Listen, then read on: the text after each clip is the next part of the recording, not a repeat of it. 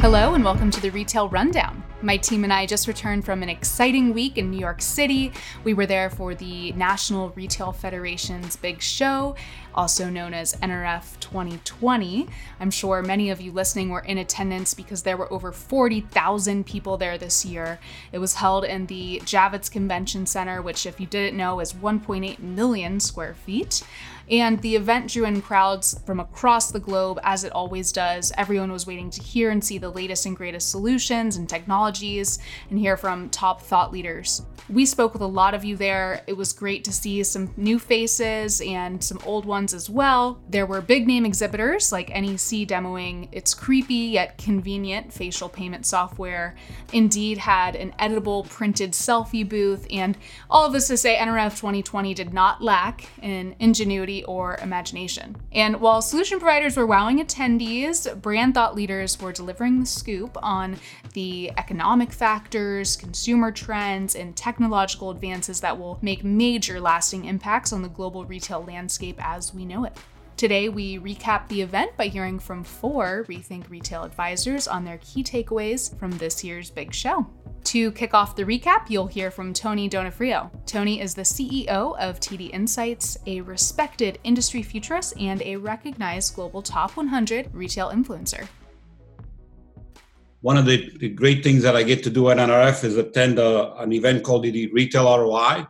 At that event, they unveiled the uh, 2020 store experience study, which will be out later this month. And the top three strategic priorities for 2020 from that study are personalizing the customer experience, inventory visibility, and empowering store associates. And that really, for me, ties into some of the key things that I was looking for at the NRF. This actually was a very good NRF for me. I'm actually exhausted after 60,000 steps over the four days that I attended. But the key things that I saw out of that uh, for me is the number one, and being a technologist, is the progress that the camera has made as a sensor. And I spent half of my career in security. So just to see how that camera has evolved and what computer vision looks like today, and that really that was prevalent and coupled with artificial intelligence in terms of where that's taking retail next, both in the startups and in traditional booths both for inventory, security, face recognition. The blow up of the camera was one of the key takeaways that I'll be writing more about. The other is how much retailers are looking for that competitive advantages to retailers. If you went to the startup area and you asked the question, who are you engaged with? First of all, you saw some really innovative brands or progressive brands latching onto technology faster. And it's no longer, I just have a pilot. In a lot of cases, they were deep in the rollouts. So they're looking for that edge. How do I get ahead of everyone else in terms of uh, technology? And I do see retailers getting a lot more engaged overall. So really a lot of more the booths today have, uh, for example, retail logos and retail representation in the booths themselves, which is good for both the technologists and also for the retail industry because we're actually developing stuff that will actually have a positive impact in the industry. And then the final thing to me is that from a technology point of view, we are working on both the store associates and giving them more tools to get more productive and become what I call a brand ambassador, and also responding to the consumer that comes into a store as their own brand ambassador with a smartphone and is a lot more knowledgeable. So that conversation is getting better. So there's a lot more focus on the humans themselves that work in the store in terms of how to actually turn them into sales tool and actually engage positively with the consumer as they walk into the store. So 2020 is that perfect vision year. So a lot of folks had written about this was going to be it, the future of retail. What I'm seeing is that first of all, the retail apocalypse I, it's still being overblown. Really, we're coming off of a strong year, and what I see is retailers making the right investments now to really, and this is really more of a brand story to really get closer to consumers and engage them across channels. And some of that actually was reflected in NRF itself because you even saw Amazon coming in with large presence, really showcasing their uh, Amazon services, web services, and trying to help retailers. And a long time ago, you wouldn't have seen a, an Amazon inside of an NRF being that active. So you see that bridge taking place between online and offline, and I think that's critical. That was Tony D'Onofrio. Next, you'll hear from Ricardo Belmar, Senior Director of Global Enterprise Marketing at InfoVista and retail influencer with over 20 years of experience focusing on digital transformation. So I really came away, I think, with what, what I'm going to kind of call maybe three high level trends that I think will really eh, kind of set the stage for what we see retailers do this year. And then maybe at the same time, uh, I'm going to call them three cautions or things that, you know, everyone in the industry will watch out for just to see how they turn out. if I kind of start to, with the cautions um, really briefly, I mean, I, I think the, the main one I came away with is that has to do with department stores. And I think it may not be coming as a surprise to most that department stores are just continuing to struggle. We've seen lots of tactical moves by many of the brands like Kohl's, Macy's, JCPenney, and others that trying to change things around. Kohl's CEO at NRF emphasizing very strongly that the Amazon relationship is working well for them. At the same time, we see a lot of folks challenging that if the holiday sales they had didn't entirely reflect that. So it really does leave a question mark, I think, as everyone coming out of the show as to what is the future of department stores. Now, at the same time, we did see a lot of interesting concepts. I know there were a number of sessions raising again to top of mind concepts like b8ta, new style department stores like Showfields right there in, uh, in New York, and also neighborhood goods, where it's, in my mind, almost like bringing an Etsy like concept to physical retail, where you're bringing together some brands that people may or may not know all that well, but curating them in a slightly different way. One of the things I'm specifically, for example, like about Showfield is how they you know really go out of their way to make sure the staff and the store associates know the material really well. So, uh, you know, it's sort of a caution, but also maybe some upside there that new things are coming. I think a lot of people were excited about Area 15. We heard about at the show, where you really have a blending of entertainment, food and beverage, and with some shopping in a, a kind of rethink of the mall experience there. So then my second kind of caution thing is the, the idea, something that uh, Microsoft CEO Satya Nadella brought up about the never-ending spend on digital for promotion and advertising. In fact, and Barrel CEO mentioned that they did no TV holiday spend this season. They only focused on digital and social, and their sales were up. So the digital spend seems to be increasing. One interesting upside I think I saw from that kind of caution is that and again, uh, Satya Nadella brought it up.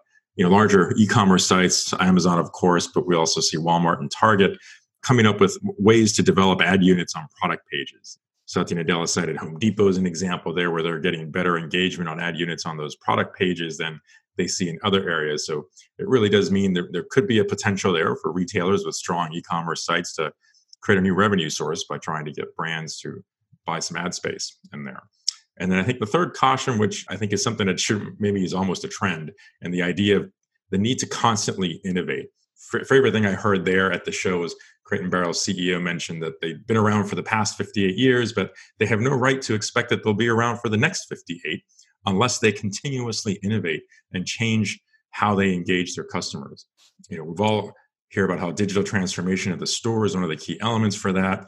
And I liked one thing that the Lowe's CIO said, drew an analogy that digital transformation in retail is kind of like a long car trip, where the first hour, everybody's fresh and really energetic about the trip. And the last hour, everyone's really excited about finally getting to the destination. The problem is in the middle, because that's where the messy part is. The transformation of the store is proving out to be just like that for everyone. Uh, on the positive side, I, I think the, the three big trends I saw coming out of this year's NRF social profitability, the idea that retailers and brands need to take a stand and that they now realize their customers want them to take a stand on issues and not just sit idly by taking everyone's dollars and, and focusing on monetary profitability. This idea of social profitability is important to people. We all know which brands have kind of led the way with this. It's places like Starbucks, Nike, REI, Patagonia, and, and others. I think that was a, a fairly significant trend. I heard a lot of people talking about. Second one I noticed really is uh, you know data everywhere. It's just that everything we do now in retail generates data. In uh, Satya Nadella's keynote, he mentioned that there are 40 terabytes of data generated every hour in retail, which presents a new problem for retailers, and that's that what do you do with all the data?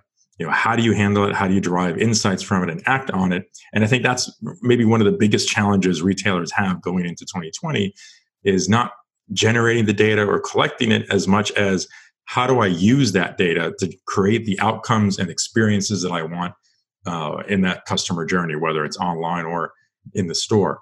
Uh, and I think maybe retailers are, are going to start to focus on this almost in a reverse process and realize for themselves what is that outcome I want, and then how do I leverage the data that I've collected to create that outcome.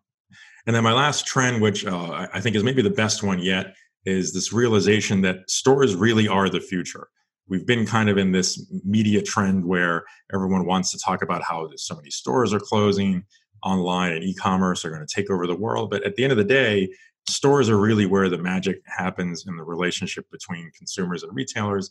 And I think there were a lot of people talking about that and realizing that we need to end this uh, sort of nonsense talk about a retail apocalypse that it's really a renaissance and it's really a reimagining of what the store is like. We see so many different concepts now of that. And it's a realization that you know technology itself is not the solution. It's just a tool that if you use it the right way, it's going to help you create the solution you want in the store. And I think that's where retailers are finally realizing that. And that leads me to uh, this idea that uh, each year, you know, we always look at NRF at what's the latest and greatest technology that caught everyone's attention. I really think this year it was almost a return to basic concepts for retailers that it's not about what's the one technology that I have to have. It's how am I going to use the technologies available to create the experience in the store that's going to enhance that shopper journey so that I will survive as a retailer, going back to what Crate and Barrel's CEO said. I think that's probably the, the number one takeaway out of all of these things is the idea that the technology is not going to solve my problem. It's the tool that's going to help me create the solution that will solve my problem. And I think that hopefully is the, the takeaway that everybody who attended the show and all the retailers come away with. I think that's going to serve them the best.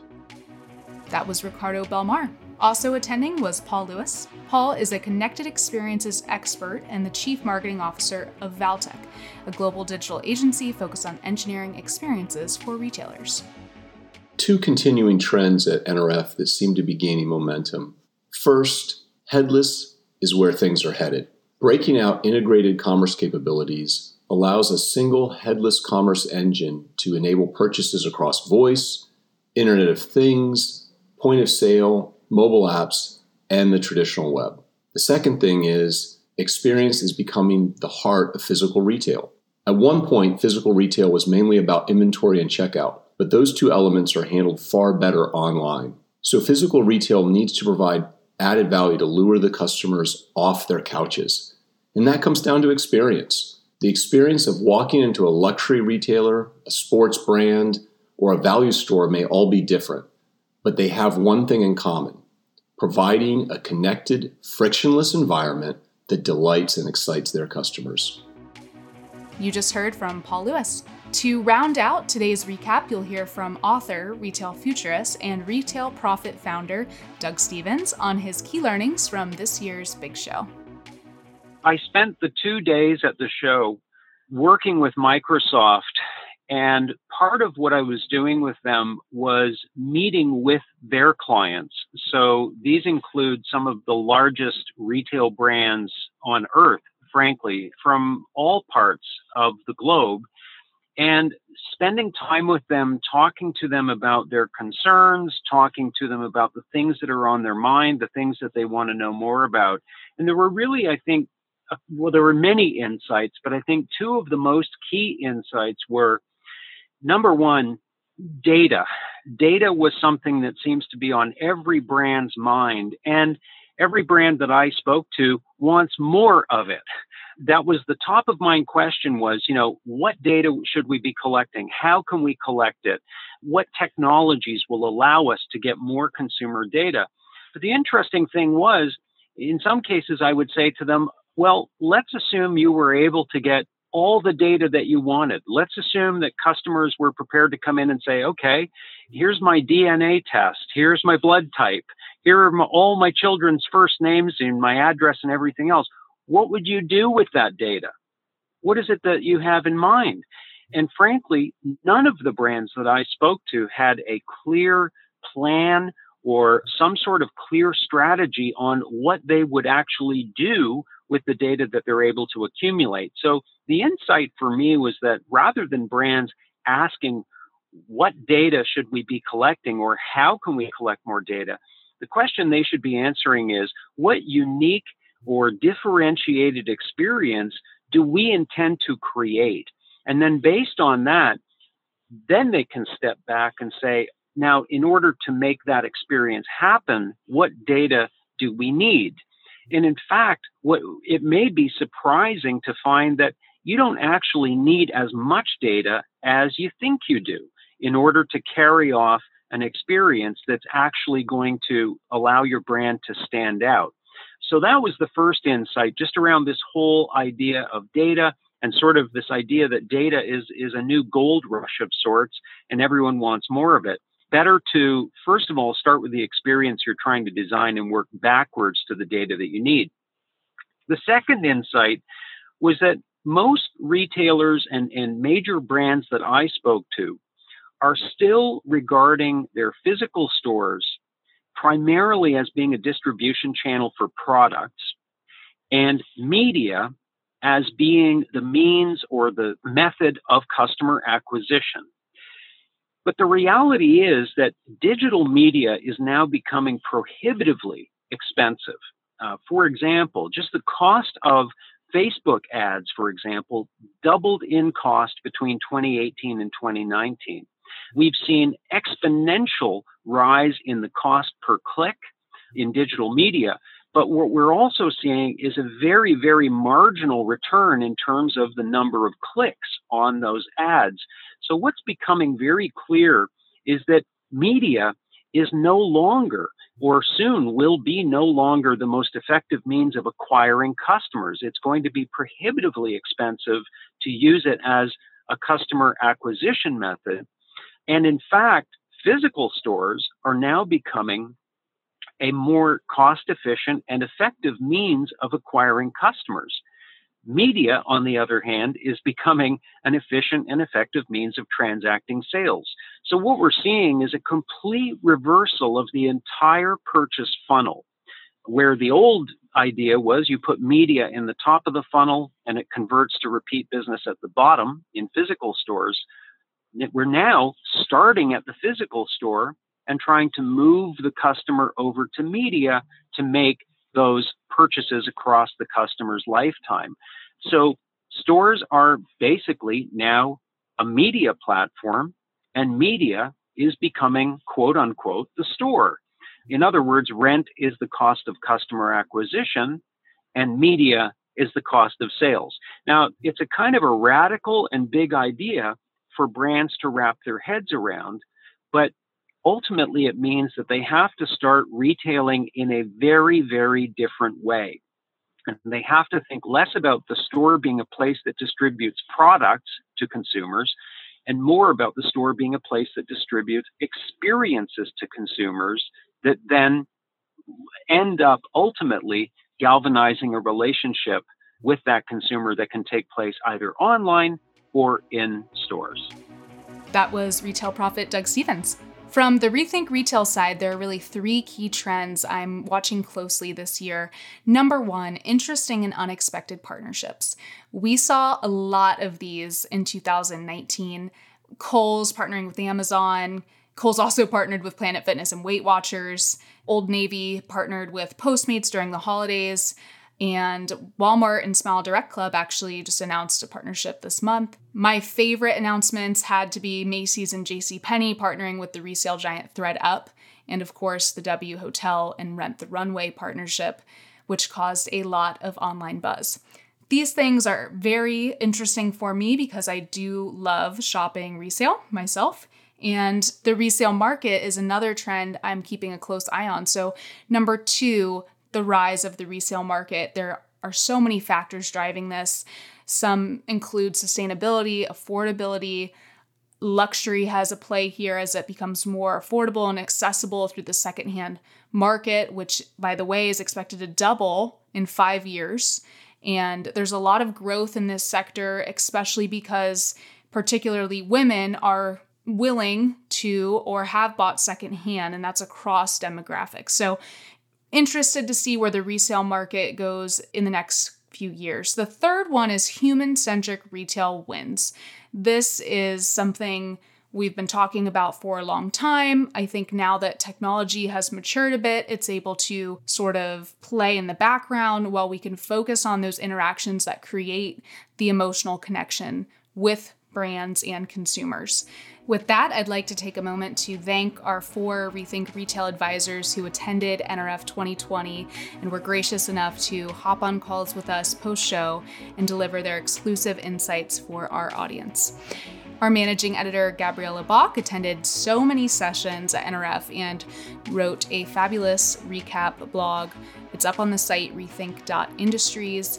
Check it out if you haven't and let us know your thoughts. We'd love to hear if you agree and what trends are top of mind for you. So reach us on LinkedIn or Twitter. And until next time, thanks.